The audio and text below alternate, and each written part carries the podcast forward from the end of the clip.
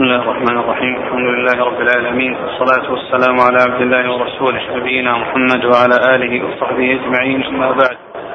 قال الإمام الحافظ أبو عيسى الترمذي رحمه الله تعالى قال في جامعه كتاب فضائل القرآن عن رسول الله صلى الله عليه وعلى آله وسلم.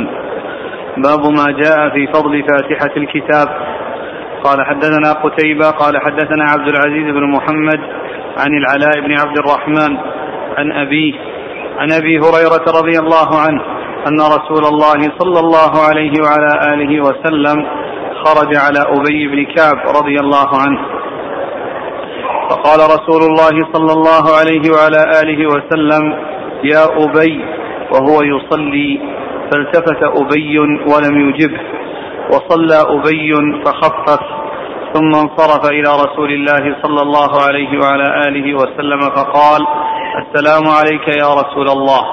فقال رسول الله صلى الله عليه وسلم وعليك السلام. ما منعك يا أبي أن تجيبني إذ دعوتك؟ فقال يا رسول الله إني كنت في الصلاة. قال أفلم تجد فيما أوحي إلي؟ أن استجيبوا لله وللرسول إذا دعاكم لما يحييكم؟ قال بلى ولا أعود إن شاء الله. قال تحب أن أعلمك سورة لم ينزل في التوراة ولا في الإنجيل ولا في الزبور ولا في الفرقان مثلها؟ قال نعم يا رسول الله. قال رسول الله صلى الله عليه وسلم كيف تقرأ في الصلاة؟ قال فقرأ أم القرآن. فقال رسول الله صلى الله عليه وسلم والذي نفسي بيده. ما أنزلت في التوراة ولا في الإنجيل ولا في الزبور ولا في الفرقان مثلها وإنها سبع من المتاني والقرآن العظيم الذي أعطيته. قال أبو عيسى هذا حديث حسن صحيح. وفي الباب عن أنس وفيه عن أبي سعيد بن المعلى رضي الله عنهما. بسم الله الرحمن الرحيم. الحمد لله رب العالمين وصلى الله وسلم وبارك على عبده ورسوله نبينا محمد وعلى آله وأصحابه أجمعين أما بعد. فيقول الإمام أبو عيسى الترمذي رحمه الله في جامعة كتاب فضائل القرآن عن رسول الله صلى الله عليه وسلم. الفضائل جمع فضيلة والمراد بذلك ما ورد من الفضل للقرآن عموما وخصوصا عموما فيما يتعلق به كله وخصوصا فيما يتعلق بسور من سوره. والقرآن يأتي يراد به القرآن الذي هو المقروء وهو كلام الله عز وجل. يأتي لفظ القرآن ويراد به المقروء الذي هو كلام الله سبحانه وتعالى. مثل ما هو مثل ما هو موجود هنا في فضائل القرآن أي كلام الله عز وجل الذي هو القرآن المنزل على رسول الله صلى الله عليه وسلم. ومنه قوله سبحانه وتعالى إن هذا القرآن يهدي للتي هي أقوم. وننزل من القرآن ما هو شفاء. إن هذا القرآن ينزل عليه سبعة أحرف فإن القرآن هنا يراد به المقروء الذي هو كلام الله سبحانه وتعالى الذي تعبد الله الناس بتلاوته والعمل به والذي آه، هو معجزة الرسول صلى الله عليه وسلم الخالدة التي تحدي فيها الفصاحة والبلاغة. بأن يأتوا بسورة مثله فلم يستطيعوا واعترفوا بأنه لا يأتي أحد بمثله. ويأتي القرآن ويراد به القراءة التي هي فعل العبد. كما قال الله عز وجل وقرآن الفجر إن قرآن الفجر كان مشهودا أي القراءة. وكذلك قوله صلى الله عليه وسلم قوله سبحانه وتعالى فإذا قرأناه فاتبع قرآنه أي قراءته. وقوله صلى الله عليه وسلم زينوا القرآن بأصواتكم يعني زينوا القراءة فإن القرآن يراد به القراءة. وعلى هذا فلفظ القرآن يأتي بمعنى المقروء الذي هو كلام الله عز وجل ويأتي بمعنى القراءة التي هي فعل العبد والتي يؤجر العبد عليها في كل حرف عشر حسنات كما جاء بذلك الحديث عن رسول الله صلى الله عليه وسلم. ثم قال أبو عيسى رحمه الله باب في فضل سورة الفاتحة. سورة الفاتحة هي أم القرآن وهي السبع المثاني وهي أفضل سورة في القرآن وأعظم سورة في القرآن. وقد أورد أبو عيسى حديث أبي بن كعب عن النبي صلى الله عليه وسلم أنه كان يصلي فناداه رسول الله صلى الله عليه وسلم فخفف الصلاة ثم أجابه وسلم عليه ورد عليه السلام وقال ما منعك أن تجيبني؟ قال إني كنت في صلاة. قال لم, يقول الله عز وجل يا أيها الذين استجيبوا الله ورسوله إذا دعاكم لما فيكم. قال إني لن أعود. ثم قال إني أعلمك أفضل سورة في كتاب الله عز وجل. ثم قال إنها هي الفاتحة وهي السبع المثاني والقرآن الذي أوتيه الرسول صلى الله عليه وسلم. وهذا الحديث جاء عن أبي سعيد بن معلى في صحيح البخاري عن رسول الله صلى الله عليه وسلم.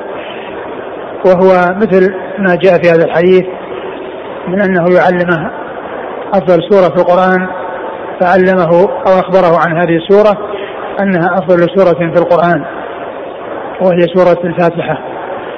والحديث دال على فضل هذه السورة وأنها أعظم سورة في القرآن وذلك أنها مشتملة على توحيد الله عز وجل في ربوبيته وألوهيته وأسمائه وصفاته وهي مشتملة على أعظم مطلوب للعبد وهو الهداية للصراط المستقيم وحاجته إليها أعظم من حاجته إلى الطعام والشراب حاجته إلى هذه الهداية أعظم من حاجته إلى الطعام والشراب لأن حاجته إلى الطعام والشراب زادوا حياته الفانية المنتهية. وأما الهداية للصراط المستقيم فهو زاد حياته الباقية في الدار الآخرة وهي مشتمله على انقسام الناس إلى ثلاثة أقسام قسم أهل العلم والعمل وهم أهل الصراط المستقيم المنعم عليهم من النبيين والصديقين والشهداء والصالحين الذين جمعوا بين العلم والعمل و مشتملة على طلب السلامة من طريق المغضوب عليهم والضالين والمغضوب عليهم هم اليهود الذين عندهم علم بدون عمل يعرفون الحق ولا يعملون به ويقابلهم النصارى الذين هم أهل عمل بلا علم بل كانوا يعبدون الله على جهل وضلال. فهذه السورة العظيمة مشتملة على التوحيد بأنواعه الثلاثة الربوبية والألوهية والأسماء والصفات. من وجوه متعددة ومشتملة إلى على هذا الدعاء الذي هو أعظم مطلوب للعبد وهو الهداية للصراط المستقيم. ولهذا وجبت قراءة هذه السورة في كل ركعة من ركعات الصلاة لأن حاجة العبد إلى الهداية للصراط المستقيم أعظم من حاجته إلى الطعام والشراب.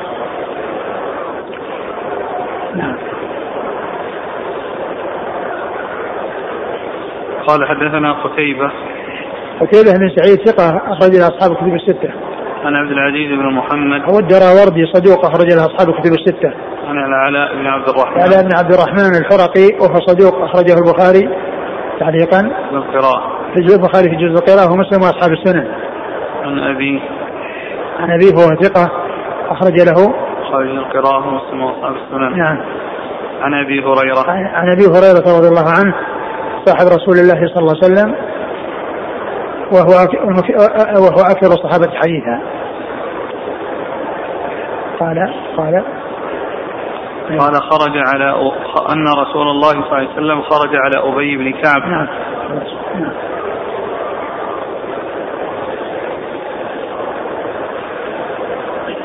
قال وفي الباب عن أنس. أنس بن مالك رضي الله عنه خادم الرسول صلى الله عليه وسلم وأحد المكثرين من حديثه. وفيه عن أبي سعيد بن المعلى. نعم. وهو أخرج حديثه. البخاري وأبو داود والنسائي بن ماجه. نعم. يقول الأخ ما معنى السبع؟ السبع المثاني. يعني سبع آيات. لأنها مشتملة على سبع آيات. وهي قيل لها المثاني لأنها تثنى وتردد في الركعات وفي الصلوات فقراءتها مستمرة ومتكررة فيقال لها سبع المثاني. يقول هل بسم الله الرحمن الرحيم من الفاتحة؟ في ذلك قولان للعلماء منهم من قال إنها هي إحدى الآيات ومنهم من قال إن السبع بدونها وأن الآية السابعة هي غير المغضوب عليهم ولا الضالين ويستدلون لذلك بحديث قسمت الصلاة بين بيني وبين عبدي قسمين فإذا قال الحمد لله رب العالمين قال حمدني عبدي الحديث. وهي على هذا تكون سبع الثلاث الأولى لله عز وجل ونصف والنصف الأول من الآية الوسطى لله والنصف الثاني للعبد وهو الاستعانة لأن إياك نعبد هو النصف الأول يكون تابع لل ولهذا قال بيني وبين عبدي يعني هذه بيني وبين عبدي لأن إياك نعبد لله وإياك نستعين هي للعبد. قال ولعبدي ما سأل يعني من الاستعانة والطلب الذي يطلبه ويريده. ثم بعد ذلك اهدنا الصراط المستقيم صراط الذين أنعمت عليهم غير المغضوب عليهم هذه للعبد. هذه للعبد وهي الهداية للصراط المستقيم والسلامة من طريق المغضوب عليهم والضالين.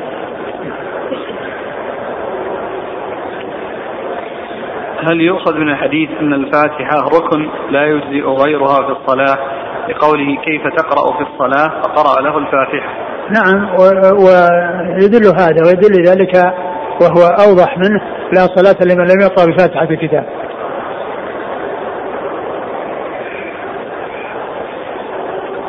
هل في الحديث دلالة على أن على تفاضل سور القرآن؟ نعم. الحديث يدل, يدل على تفاضل سور القرآن وأن بعضها أفضل من بعض. ولهذا سورة الفاتحة أعظم سورة وآية الكرسي أعظم آية. آية الكرسي أعظم آية. وسورة الفاتحة أعظم سورة. ولهذا جاء في سورة الفاتحة سورة قل هو الله أحد أنها تعدل ثلث القرآن. سورة الإخلاص. فقرأ أم القرآن. يعني قرأ أم القرآن يعني قرأ الفاتحة. تسميتها أم القرآن يعني قيل لأنها هي أصل القرآن وأنها هي التي يرجع إليها يعني آه يرجع إليها وذلك أنها هي التي آه آه يبدأ يبدأ بها المصحف وتبدأ بها القراءة.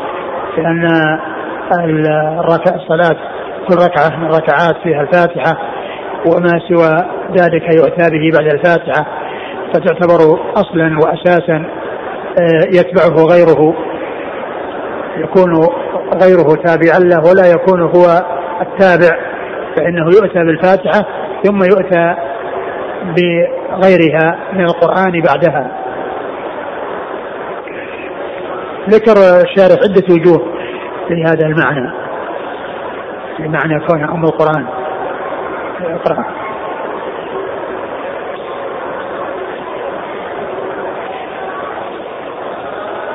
سميت بها لاحتوائها واشتمالها على ما في القرآن إجمالا. أو المراد بالأم الأصل فهي أصل قواعد القرآن ويدور عليها أحكام الإيمان. قال الطيبي فإن قلت كيف طابق هذا جوابا عن السؤال بقوله كيف تقرأ؟ لأنه سؤال عن حالة القراءة لا نفسها قلت يحتمل أن يقدر فقرأ أم القرآن مرتلا مجودا. ويحتمل أنه عليه الصلاة والسلام سأل عن حال ما يقرأه في الصلاة. أهي سورة جامعة حاوية لمعاني القرآن أم لا؟ فلذلك بأم القرآن.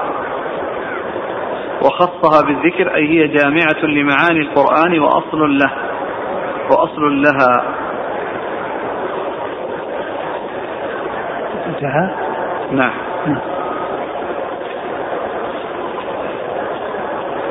هنا في الأخير قال وإنها سبع من المثاني والقرآن العظيم الذي أوتيته.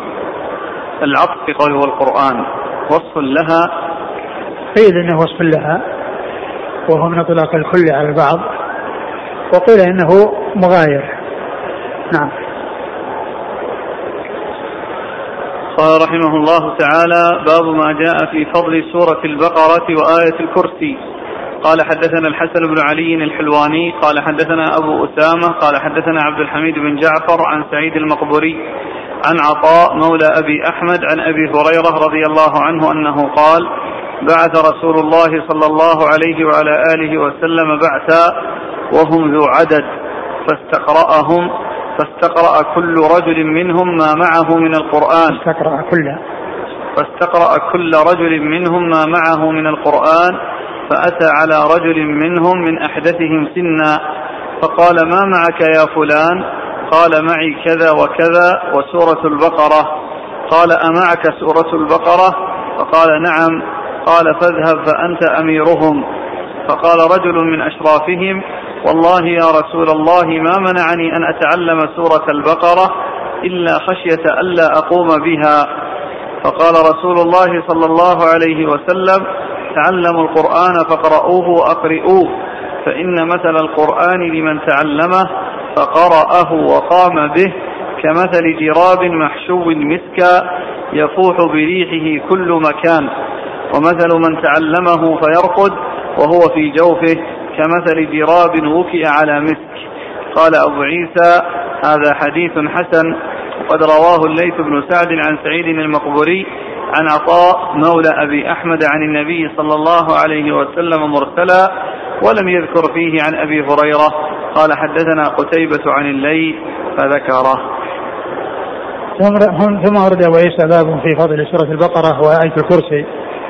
لأن آية الكرسي هي بعض سورة البقرة وهي من جملتها وما جاء من الفضل في سورة البقرة فإن آية الكرسي داخلة فيه ولكن لها خصوصية تخصها يعني جاءت بعض الأحاديث في بيان فضلها على سبيل الخصوص. فإذا فضل البقرة على سبيل العموم يدخل تحت آية الكرسي لأنها آية من آياتها وأيضا فضلها على سبيل الخصوص.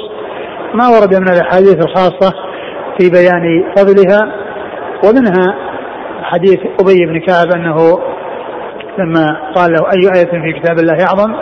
فقال الله لا, لا إله إلا هو. قال ليهلك العلم أبا المنذر. ليهلك, ليهلك العلم أبا المنذر. فأورد حديث أبي هريرة رضي الله عنه أن النبي صلى الله عليه وسلم كان أرسل أناسا فاستقرأهم يعني طلب منهم معرفة ما يحفظون من القرآن ف جاء على شاب منهم من أحدثهم سنا وسأله قال عندي كذا وكذا وسورة البقرة. فقال عندك عندك سورة البقرة؟ قال نعم. قال اذهب فأنت أميرهم. أنت أميرهم يعني هو مرجعهم وهو الذي يكون إمامهم. يعني الأمير هو الذي يكون الإمام. الأمير هو الذي يكون الإمام وله حق الإمامة على غيره. ثم قال إيش؟ قال اذهب أنت أميرهم. قال فقال رجل من أشرافهم والله يا رسول الله ما منعني أن أتعلم سورة البقرة إلا خشية ألا أقوم بها. آه قال رجل من أشرافهم ما منعني أن أتعلم سورة البقرة إلا خشية ألا أقوم بها. ومعلوم أن مثل هذا يعني مثل هذا السبب لا يصلح وإنما الإنسان يتعلم العلم ويعمل به ويتقي الله ما استطاع. الرسول صلى الله عليه وسلم عند ذلك أمرهم بأن يتعلموا القرآن وأن يقرئوه وأن مثل من يقرأ القرآن من يكون عنده قرآن ويقرأه مثل الجراب الذي هو محشو مسكا فتظهر ريحه وتفوح لأنه ما أغلق فم ذلك الجراب فتظهر فائدته ويسمعه الناس فيستفيد هو أي القارئ ويستفيد السامع وتكون الفائدة مشتركة. وذكر أن أن أن تلك الريح التي تفوح ويستفيد منها الناس هو مثل في, في, في قراءة القرآن وحصول سماعها من بعض الناس فإنهم يستفيدون كما أن خروج الريح الطيبة من ذلك الجراب يستفيد منه الناس. وقال هو مثل الذي يكون عنده القرآن وينام وهو في جوفه كالجراب الذي محشو المسك ولكنه قد أوكي فلا يظهر منه فائدة. لم يستفد يعني صاحبه بأن يقرأ ولم يستفد غيره بأن يسمع. وكان هذا هو الفرق بين من يأخذ القرآن ويتلوه ويستفيد ويفيد وبين من يكون عنده ولا يستفيد هو. في قراءته ولا يستفيد غيره بسماع ما يقرأ. والحديث في إسناده عطى آه، مولى إيش؟ أبي أحمد. مولى أبي أحمد وهو مقبول. نعم. قال حدثنا الحسن بن علي الحلواني. هو ثقة أخرج أصحاب كتب الستة إلا النسائي. عن أبي أسامة. هو حماد بن أسامة ثقة أخرج أصحاب كتب الستة. عن عبد الحميد بن جعفر. وهو؟ صدوق ربما وهم أخرج البخاري تعليقا ومسلم وأصحاب السنن. نعم. عن سعيد المقبري وهو ثقة أخرج له أصحاب كتب الستة. عن عطاء مولى أبي أحمد. وهو مقبول أخرج له الترمذي والنسائي وابن ماجه. نعم. عن أبي هريرة. نعم.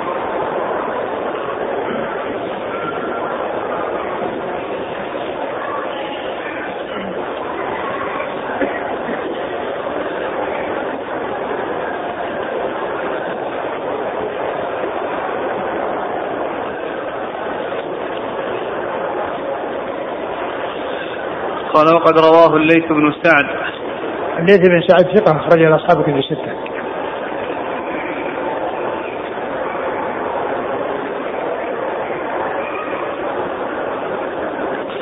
قال حدثنا قتيبة قال حدثنا عبد العزيز بن محمد عن سهيل بن أبي صالح عن أبيه عن أبي هريرة رضي الله عنه أن رسول الله صلى الله عليه وعلى آله وسلم قال لا تجعلوا بيوتكم مقابر وإن البيت الذي تقرأ فيه البقرة لا يدخله الشيطان. قال أبو عيسى هذا حديث حسن صحيح. ثم ورد أبو عيسى هذا الحديث عن النبي صلى الله عليه وسلم قال لا تجعلوا بيوتكم مقابر فإن البيت الذي تقرأ فيه سورة البقرة لا يقربه الشيطان. لا تجعلوا بيوتكم مقابر يدخل تحته معنيان وكل منهما صحيح منهي عنه. أحدهما أن يبنى أن تدفن أن يدفن الموتى في البيوت. فإن ذلك لا يجوز. والدفن في البيوت من خصائصه صلى الله عليه وسلم لأنه دفن في بيته. وذلك ان أنه جاء عنه صلى الله عليه وسلم أن الأنبياء يدفنون حيث يموتون. ولما كان مات في بيته دفن في بيته. فهذا من خصائصه عليه الصلاة والسلام. وأما غيره فلا يجوز أن يدفن في البيوت. وأما دفن أبي بكر وعمر رضي الله عنهما معه فإنما جاء دفنهم تبعا له عليه الصلاة والسلام ومن أجل مجاورته عليه الصلاة والسلام ولم يدفن استقلالا وابتداء وإنما دفن لمجاورته. ولهذا عمر رضي الله عنه كان حرص على أن يكون أن يدفن معه. وقد سأل الله عز وجل أن يرزقه آه، شهادة في سبيله وأن يكون موته في بلد رسوله صلى الله عليه وسلم. قد تحقق له ذلك فنال الشهادة وهو في بلد الرسول صلى الله عليه وسلم. وحرص على أن يدفن بجوار الرسول صلى الله عليه وسلم.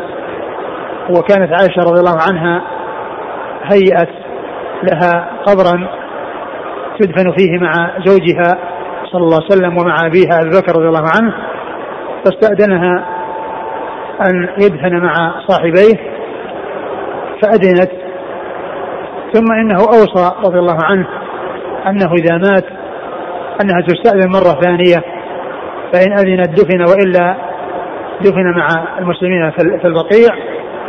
وهذا من كمال آه، آه، من كمال ورعه وتقواه رضي الله عنه وأرضاه لأنه خشي أن تكون وافقت استحياء منه وأنه يمكن إذا مات انه يتغير رأيها فكان رأيها أن وافقت فدفن مع صاحبيه رسول الله صلى الله عليه وسلم وأبي بكر رضي الله تعالى عنه. فلا يجوز الدفن في البيوت ولا يجوز البنيان على القبور لا مساجد ولا غير مساجد. لأن البنيان على القبور محرم وجاءت الشريعة في النهي عنه. وكذلك أيضا المعنى الثاني وهي أنها لا تجعل شبيهة بالمقابر التي هي ليست محلا للصلاة وليست محلا لقراءة القرآن. فلا تجعل البيوت مثل المقابر بل يقرأ فيها القرآن ويصلى فيها ويكون لها نصيب من الصلاة. بل الرسول صلى الله عليه وسلم قال صلاة الرجل في بيته أفضل إلا المكتوبة. صلاة الرجل في بيته أفضل إلا المكتوبة. فيدخل تحت قول لا تجعلوا بيوتكم قبورا أي أنكم لا تجعلوها مقابر يدفن فيها الموتى ولا تجعلوها مشبهة بالمقابر التي هي ليست محلا للصلاة وليست محلا لقراءة القرآن بل اجعلوا لها نصيبا من الصلاة. واجعلوا لها نصيبا من قراءة القرآن. ولهذا هنا قال فإن البيت الذي تقرأ فيه سورة البقرة لا يقربه الشيطان. وهذا يدل على فضل هذه السورة العظيمة التي هي أطول سور القرآن. وهي تبلغ مقدار جزئين ونصف. فليس هناك سورة أطول منها فهي أطول سورة ومشتملة على أطول آية وهي آية الدين. فإنها أطول آية في كتاب الله عز وجل وسورة البقرة أطول سورة في كتاب الله عز وجل وهي مشتملة على أفضل آية وخير آية وهي آية الكرسي. ومن فوائدها أنها إذا قرأت في البيوت أن الشياطين تهرب ولا تقرب هذا هذا البيت أو البيوت التي تقرأ فيها هذه السورة وهو دال على فضلها. نعم.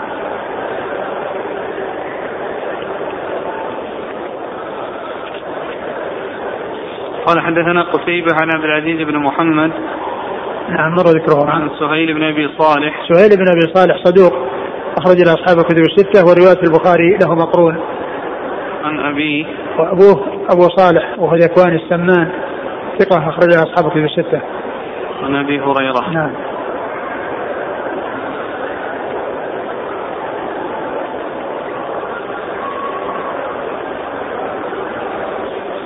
يقول كيف تكون قراءة سورة البقرة في البيت؟ هل في كل يوم حتى تكون مانعة للشيطان من الدخول؟ لا ليس بلازم أن تكون تقرأ في كل يوم.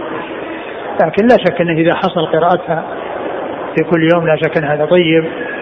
ولكن حصول القراءة وتكررها لا شك أن ذلك مانع. لكن لا يلزم أن يكون في كل يوم.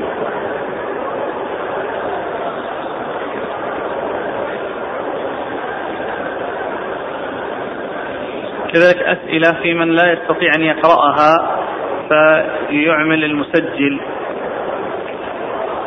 لا المسجل المسجل ليس ليس قراءة وإنما هو آه، إعادة قراءة أو إعادة الصوت.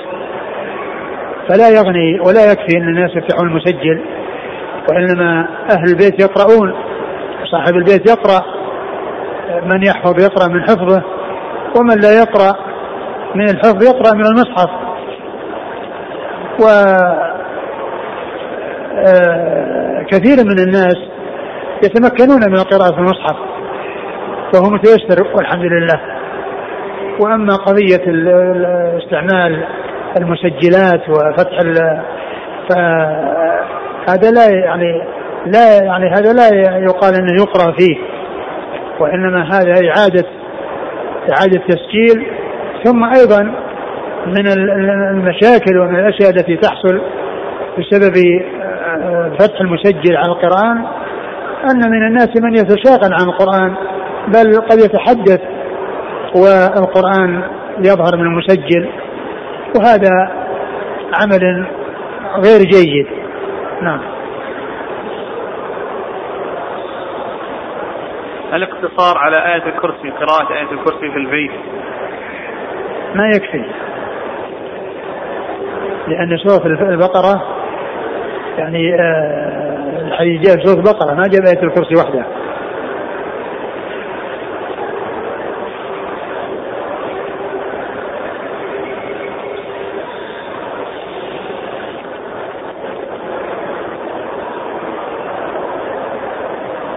هل يمكن أن يقال إن من السنة قراءة سورة البقرة عند النزول في البيت الجديد؟ آه، لا يقال أن هذا خاص. يعني البيوت كلها سواء جديدة أو قديم يعني آه، قراءتها فيها فضيلة وهي تطرد الشياطين. ولا شك إن إن كون الإنسان يعني آه، أو الناس يبادرون إلى إلى إلى إلى القراءة. عندما يسكنون البيت لا شك أن هذا يكون من أسباب كون الشياطين ما تدخله من أول وهلة ومن أول الأمر. هل لابد أن يكون القارئ واحد؟ فلو قرأت النصف قال وقرأت زوجتي البقية أو بنتي. والله يبدو يبدو أنها تحصل يحصل بذلك المطلوب ولكن يكون كل إنسان يقرأ و وانه لا لا تقسم السورة بينهم لا شك أن هذا هو الأولى. وإلا فإن حصول آه، القراءة بعضها من بعض والبعض الآخر من بعض وهكذا آه، حصل أنها قرأت فيها سورة البقرة كلها من أولها إلى آخرها. لكن حصول القراءة آه، من المتعددين أولى من تقسيمها على جماعة كل يكون له جزء منها.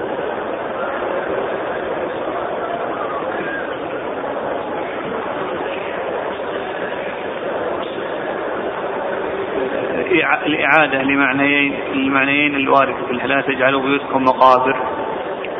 أحدهما أنكم لا تجعلوا بيوتكم أماكن يدفن فيها الموتى. بل الموتى يدفنون في المقابر ولا يدفنون في البيوت هذا هو المعنى الأول وذلك أن دفن دفن في البيوت دفن في البنيان والرسول صلى الله عليه وسلم نهى عن البناء على القبور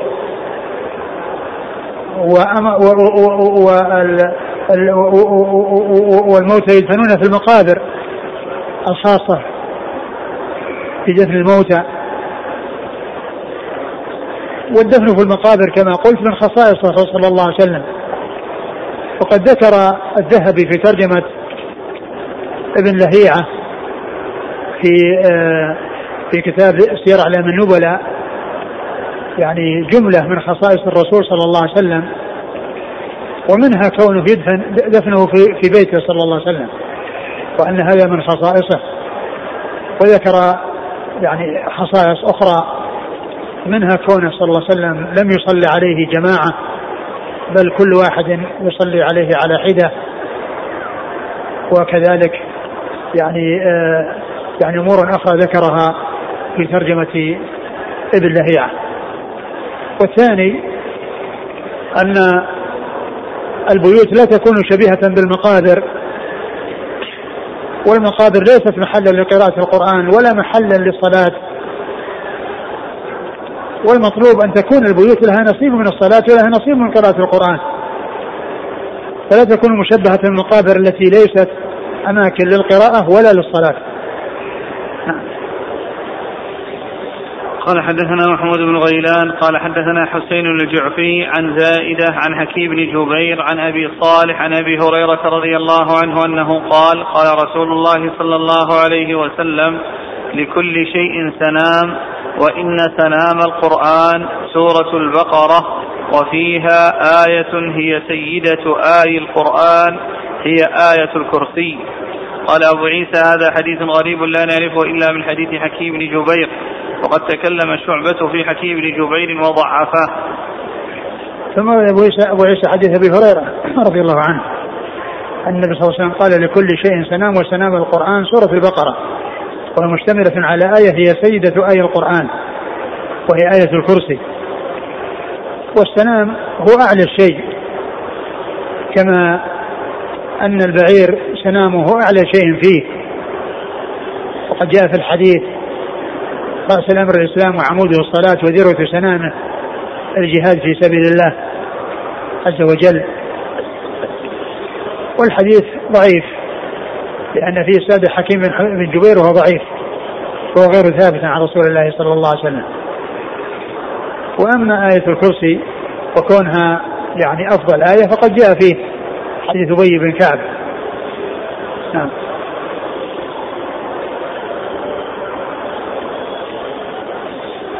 قال حدثنا محمود بن غيلان. هو ثقة أخرج أصحاب كتب الستة إلا أبا داود. عن حسين الجعفي. هو ثقة أخرج أصحاب كتب الستة. عن زائدة. ابن قدامة ثقة أخرج أصحاب كتب الستة. عن حكيم بن جبير. وهو ضعيف أخرج له. أصحاب السنن. نعم.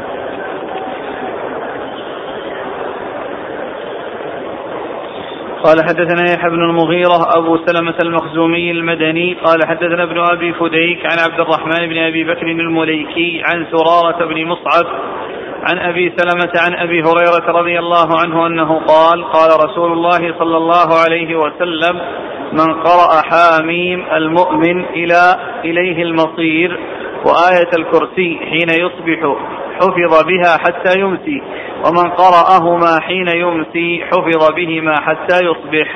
قال أبو عيسى هذا حديث غريب وقد تكلم بعض أهل العلم في عبد الرحمن بن أبي بكر بن أبي مليكة المليكي من قبل حفظه. وزرارة بن مصعب هو ابن عبد الرحمن بن عوف وهو جد أبي مصعب المدني.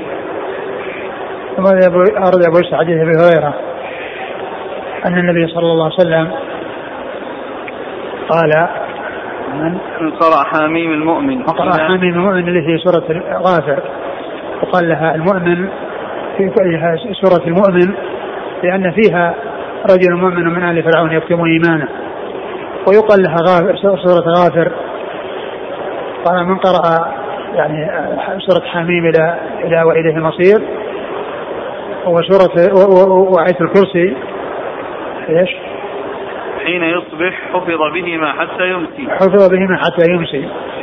والحديث يعني في فضل يعني قراءة أول هذه السورة مع سورة مع آية الكرسي.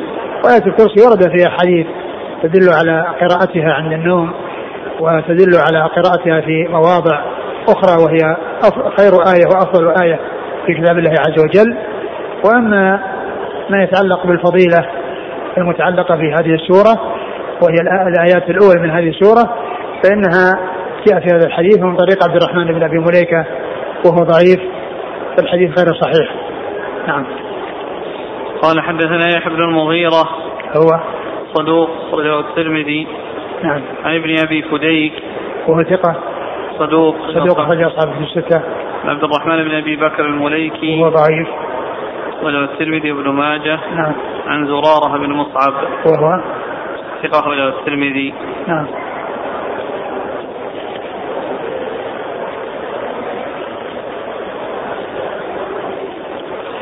قال رحمه الله تعالى باب قال حدثنا محمد بن بشار قال حدثنا أبو أحمد قال حدثنا سفيان عن ابن أبي ليلى عن أخيه عيسى عن عبد الرحمن بن أبي ليلى عن أبي أيوب الأنصاري رضي الله عنه أنه كانت له سهوة فيها تمر فكانت تجيء الغول فتأخذ منه. قال فشكى ذلك إلى النبي صلى الله عليه وسلم قال فاذهب فإذا رأيتها فقل بسم الله أجيبي رسول الله صلى الله عليه وسلم. قال فأخذها فحلفت ألا تعود فأرسلها. فجاء إلى رسول الله صلى الله عليه وسلم فقال ما فعل أسيرك؟ قال حلفت ألا تعود. فقال كذبت وهي معاودة للكذب. قال فأخذها مرة أخرى فحلفت ألا تعود فأرسلها. فجاء إلى النبي صلى الله عليه وسلم فقال ما فعل أسيرك؟ قال حلفت ألا تعود. فقال كذبت وهي معاودة للكذب. فأخذها فقال ما أنا بتاركك حتى أذهب بك إلى النبي صلى الله عليه وسلم. فقالت إني ذاكرة لك شيئا. آية الكرسي اقرأها في بيتك فلا يقربك شيطان ولا غيره. قال فجاء إلى النبي صلى الله عليه وسلم فقال ما فعل أسيرك؟ قال فأخبره بما قالت. قال صدقت وهي كذوب. قال هذا حديث حسن غريب. وفي الباب عن أبي بن كعب رضي الله عنه. ثم ورد أبو عيسى آه هذا الحديث عن آه أبي أيوب الأنصاري. عن أبي أيوب الأنصاري رضي الله عنه. وأنه كان له سهوة أي يعني آه مكان يعني آه إما طاق وإما يكون في مكان منخفض منعزل في البيت وفيه طعام وجاءته الغول وهي من الجن فتكرر مجيئها وفي كل مرة آه، تعتذر.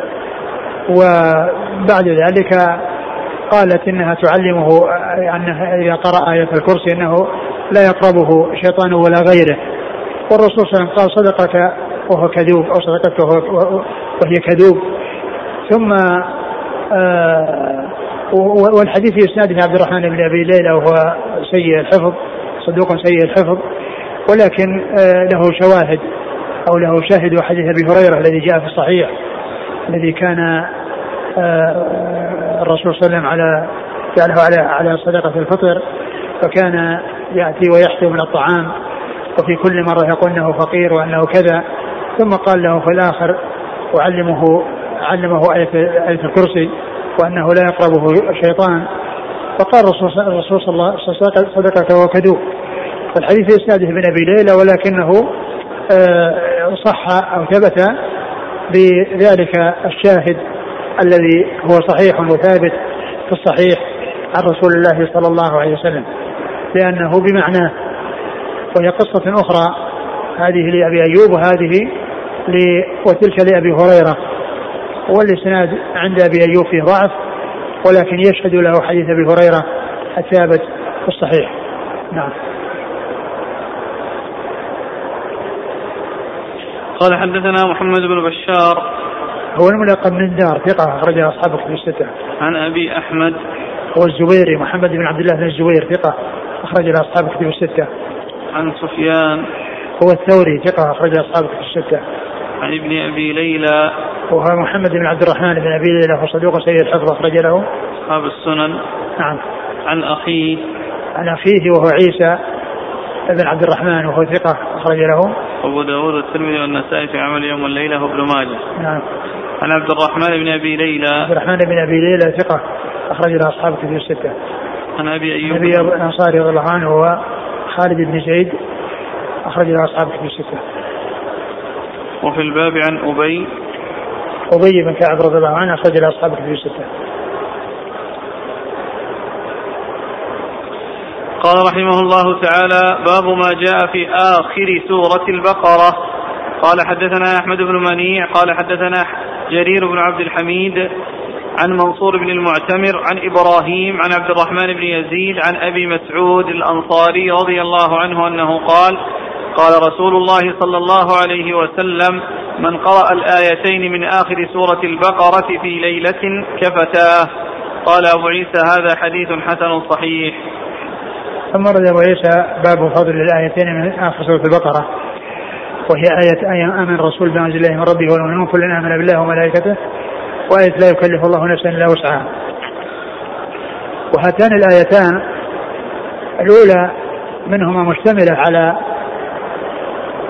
أصول الإيمان أو خمسة من أصول الإيمان. الستة التي جاءت في حديث جبريل تؤمن بالله وملائكته وكتبه واليوم الآخر وقد خيره وشره. فإنها مشتملة على الإيمان بالله وملائكته وكتبه ورسله واليوم الآخر. واليوم الآخر مأخوذ من قوله وإليه المصير. فهذا يدل على أو يرشد ويشير إلى اليوم الآخر. فهذه الأصول الخمسة موجودة في هذه الآية. وقد يورد أبو عيسى هذا الحديث. أن النبي صلى الله قال من قرأ الآيتين من آخر البقرة في ليلة كفتاه وقوله كفتاه يعني كفتاه يعني عن غيرهما يعني من من من, من, من الأدعية والأذكار فإنها كافية. ولكن ما ورد به الشرع يؤتى به يعني فيها وفي غيرها.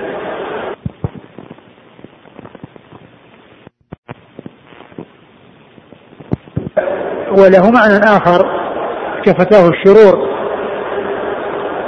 أو مختلف الشرور. فإما تكفي عن غيرها وأن وإن لم يضف إليها غيرها من الأذكار أو أنها كفتاه الشرور والأخطار التي آه، تحصل له فتكون هذه من أسباب كفايته وسلامته من تلك الأضرار نعم.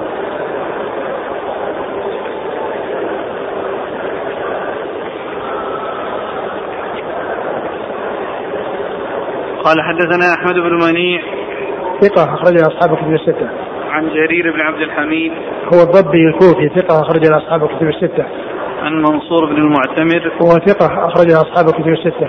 عن إبراهيم إبراهيم النفعي إبراهيم بن يزيد بن قيس النفعي ثقة أخرج أصحاب الكتب الستة. عن عبد الرحمن بن يزيد وهو ثقة أخرج أصحاب الكتب الستة. عن أبي مسعود الأنصاري هو عقبة بن عمرو رضي الله عنه أخرج أصحاب الكتب الستة.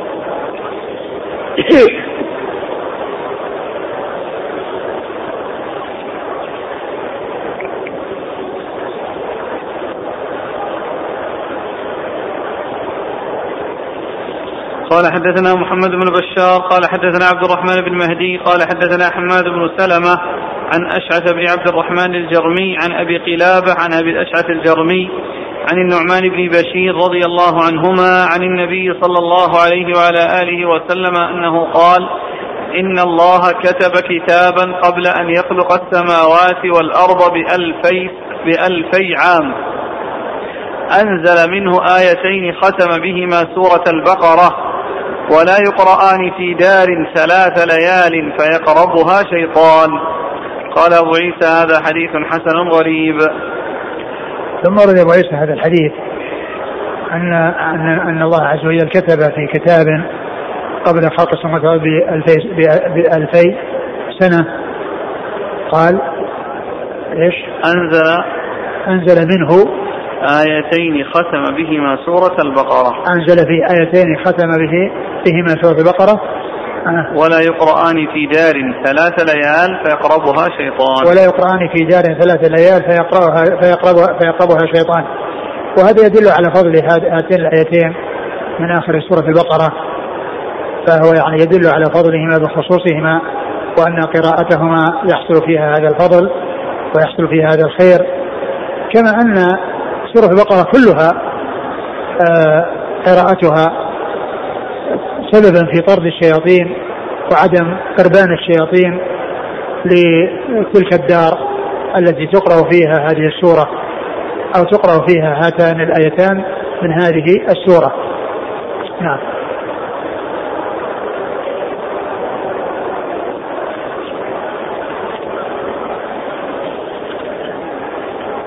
قال حدثنا محمد بن بشار عن عبد الرحمن بن مهدي. عبد الرحمن بن مهدي ثقة أخرجها أصحاب الكتب الستة. عن حماد بن سلمة. هو ثقة أخرجه البخاري تعليقا ومسلم وأصحاب السنن. عن أشعث بن عبد الرحمن الجرمي. وهو؟ صدوق أبو داود والترمذي والنسائي. نعم. عن أبي قلابة. هو عبد الله بن زيد الجرمي ثقة أخرج أصحاب الكتب الستة. عن أبي عن أبي الأشعث الجرمي. وهو؟ ثقة في البخاري المفرد ومسلم وأصحاب السنن. نعم. عن النعمان بن بشير. رضي الله عنهما أخرج حديثه أصحاب الكتب الستة.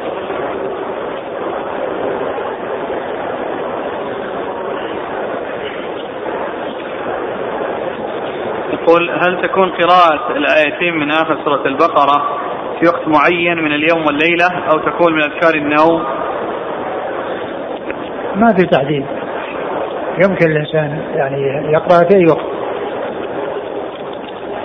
لكن الحديث الذي معنا الأول الثابت من قرأ الآيتين من آخر سورة البقرة في ليلة. كفتاه نعم. هو قال ثلاث ليالي يقول ثلاث ليالي. الثاني هذا. أي نعم. لا يقربها في الإنذار. لا يقربها شيطان. نعم.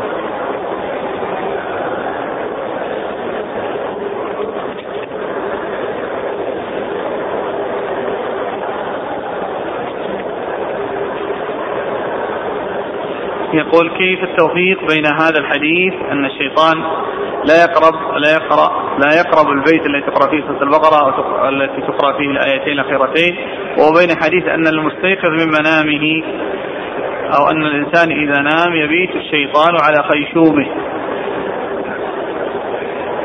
آه نعم جاء الحديث انه يقرأ فان فإذا قام كذا يعني آه ف هو كما قال الرسول صلى الله عليه وسلم هذا هذا جاء عن الرسول صلى الله عليه وسلم وهذا جاء يعني عن الرسول صلى الله عليه وسلم. والله تعالى أعلم يعني في يعني في قضية الرسول أخبر بهذا وأخبر بهذا. و ويمكن أن يكون أنه يعني يحتمل أن يكون أن كون الإنسان يعني ما حصل منه أنه يعني على حيث إذا كان ما حصل منه ذلك الشيء وأنه إذا حصل منه أنه لا يقربه فيعني يكون أن أن الحديث آه، يحمل على من لم يحصل منه ذلك و ويحتمل غير ذلك والله أعلم.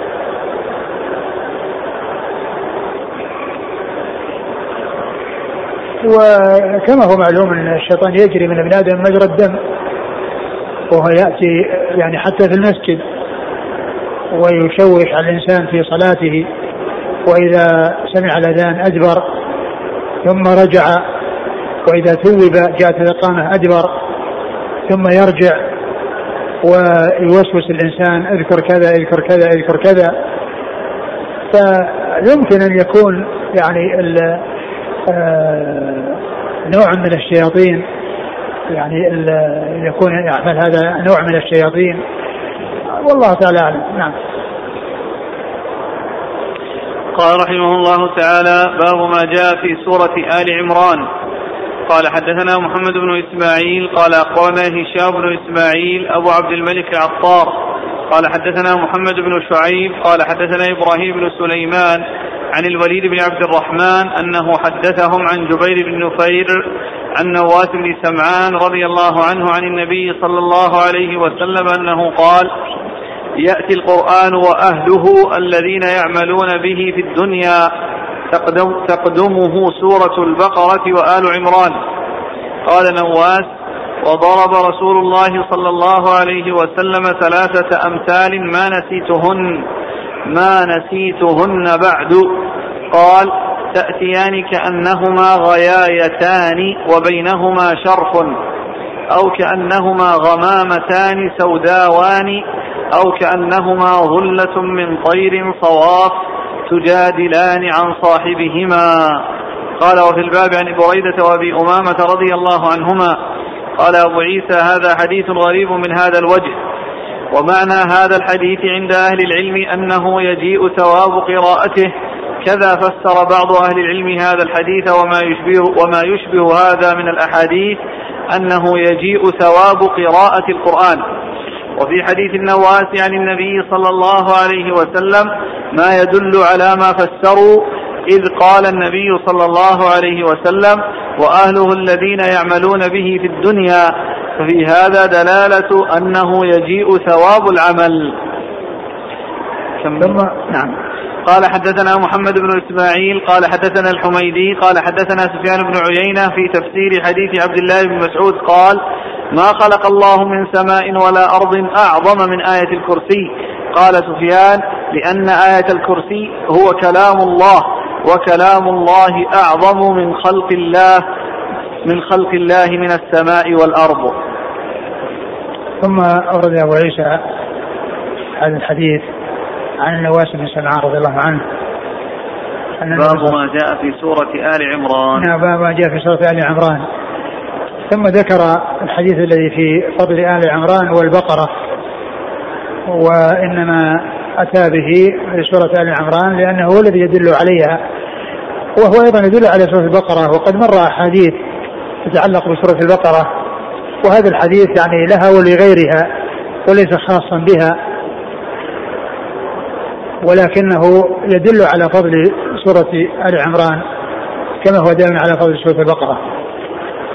وأورد في حديث النواس بن سمعان رضي الله عنه قال يؤتى يأتي يأتي القرآن وأهله الذين يعملون به في الدنيا تقدمه سورة البقرة وآل عمران. قال يأتي القرآن وأهله الذين هم أهله في الدنيا؟ أهله الذين يعملون به في الدنيا. نعم. أهله الذين يعملون في الدنيا تقدمه سورة البقرة وسورة آل عمران. يعني يحاجان عن صاحبهما. ثم إن النبي ذكر ثلاثة أمثال وقال كأنهما غمامتان أو غيايتان أو كأنهما فرقان من طير صواف وأنهما تحاجان تحاجان. نعم. عن صاحبهما. ومعنى من ذلك أن الذي يأتي هو العمل الذي هو القراءة. إما أن العمل هو نفسه يجسم ويكون على هيئة الغمامتين أو الغيايتين وهيئة الفرقان من الطير الصواف. ويكون ذلك ثوابا يعني لأن فيه تضليل له حصول الظل الذي يقي من الشمس. ف والعمل وإن كان عرضا أو كان معنى فإنه يقلب أحيانا ويكون له وزن وله شأن كما جاء في الحديث كلمتان حبيبتان للرحمن خفيفتان على اللسان ثقيلتان في الميزان. سبحان الله وبحمده سبحان الله العظيم. فإن المعاني أو الأعراض تكون أجساما كما أن العمل الصالح يأتي في القبر على صورة الرجل الحسن عن هيئة الحسنة والعمل القبيح يكون بصورة أخرى فكذلك سورة البقرة أي قراءتها وآل عمران يأتيان على هذا الوجه وعلى هذا النحو الذي بينه رسول الله صلى الله عليه وسلم. يعني تحاجان عن صاحبهما. ومعنى الحديث كما قال الترمذي يعني معنى ذلك أن قال هو أن الثواب وقال يعني جماعة من العلم أن أن الأعمال نفسها تجسم وتكون أجسام. ثم أيضا يعني الثواب الذي هو الإضلاء التضليل حاصل بهذه الأجسام التي جعلت القراءة على هذا النحو التي هي غمامتان أو غايتان أو فرقان من طير صواف تذل صاحبها يعني يوم القيامة تظله من حر الشمس. أقرأ الحديث. قال يأتي القرآن وأهله الذين يعملون به في الدنيا تقدمه سورة البقرة وآل عمران. قال نواس وضرب رسول الله صلى الله عليه وسلم ثلاثة أمثال ما نسيتهن بعد.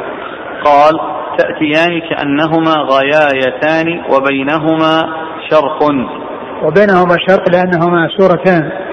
يعني شرق يعني آه، فتحة يعني يظهر فيها مثلا آه، شعاع الشمس ويظهر فيها يعني يعني معناه أنها منفصلة لأن ليست سورة واحدة إنما سورتان يعني كل واحدة مستقلة عن الثانية بينهما شرق يعني شق أو يعني شيء فاصل يعني خفيف يعني يظهر فيه آه انفصال بعضهما عن بعض. نعم. أو كأنهما غمامتان سوداوان. نعم غمامتان سوداوان يعني كثيفة كثيفتان. يعني بحيث يعني لا آه، يحصل آه، بحيث تحجب تحجب يعني ما وراء ما يعني ما فوقها عما تحتها. نعم. الفرق بين الغياية والغمامة. معناهما واحد؟ الغياية والغمامة هي سواء أو كأنهما ظلة من طير صواف. ظلة من طير صواف يعني أن أنها طير متصل بعضها بعض حصل فيها آه، تضليل من يكون تحتها. يعني إما تكون غمام وإما أن تكون طير صواف متصل بعضها ببعض وهي تغطي وتستر يعني آه يعني آه تضل يعني من تحتها عن الشيء الذي يكون فوقها. تجادلان عن صاحبهما. نعم. يعني تجادلان عن صاحبهما يوم القيامة يعني اللي هما اللي هي قراءة قراءة السورتين. نعم. وليست السورتين أنفسهما وإنما قراءتهما الذي هو عمله. نعم.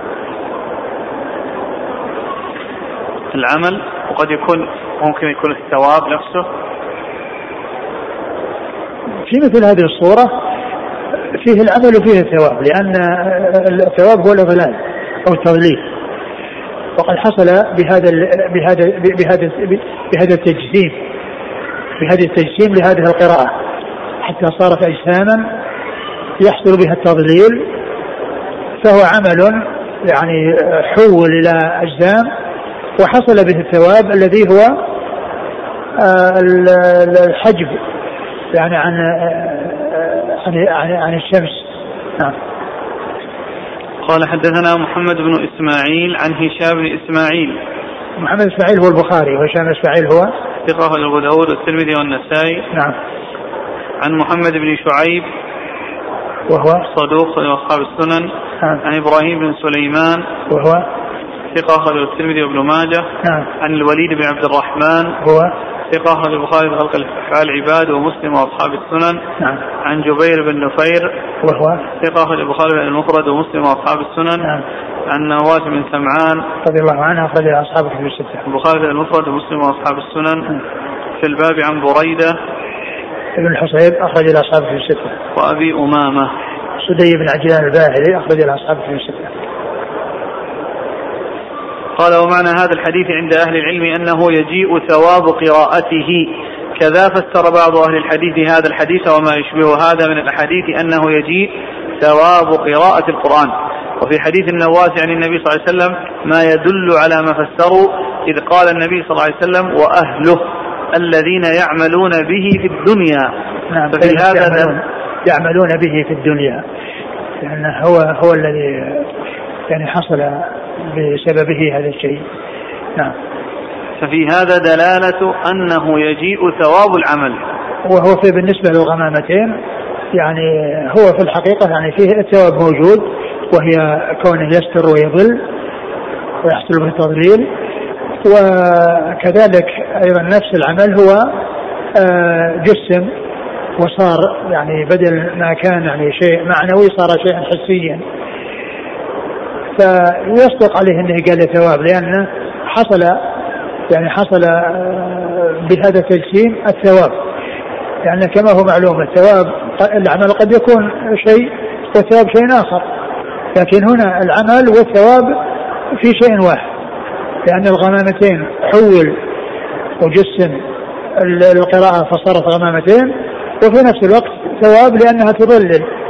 نعم. قال حدثنا محمد بن إسماعيل عن الحميدي. لكن لا يلزم أن يكون الثواب يعني هو ان, العمل لأن قد يكون العمل والثواب شيء آخر. مثل كلمتان ثقيلتان في الميزان. فإنه ثقيلة في الميزان ولكن الثواب هو في دخول الجنة وفي الثواب الذي يحصل. يعني جزاء على هذا العمل الذي وزن وثقل ورجح. نعم. قال حدثنا محمد بن إسماعيل عن الحميدي. الحميدي هو عبد الله بن الزبير المكي وهو ثقة أخرج له البخاري ومسلم في المقدمة وأصحاب السنن. وأبو داود الترمذي والنسائي بن ماجه في التفسير. نعم. عن سفيان بن عيينة. المكي ثقة أخرج أصحابه في الستة. في تفسير حديث عبد الله بن مسعود قال نعم. ما خلق الله من سماء ولا أرض أعظم من آية الكرسي. قال سفيان لأن آية الكرسي هو كلام الله وكلام الله أعظم من خلق الله من السماء والأرض. وهذا يعني آه كلام لابن عيينة. ما خلق الله من سماوات ولا أرض أفضل أعظم, أعظم, من أعظم من آية الكرسي. ثم قال لأن آية الكرسي كلام الله عز وجل و ومعلوم أن كلامه صفة من صفاته. ومعلوم أن السماوات والأرض هي مخلوقة لله عز وجل وهذا أعظم من هذا.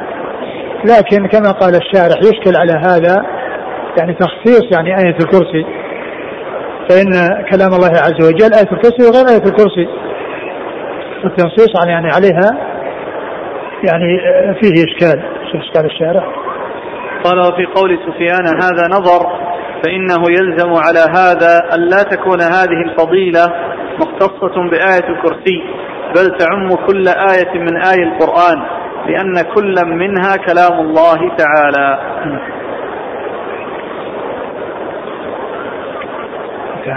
نعم.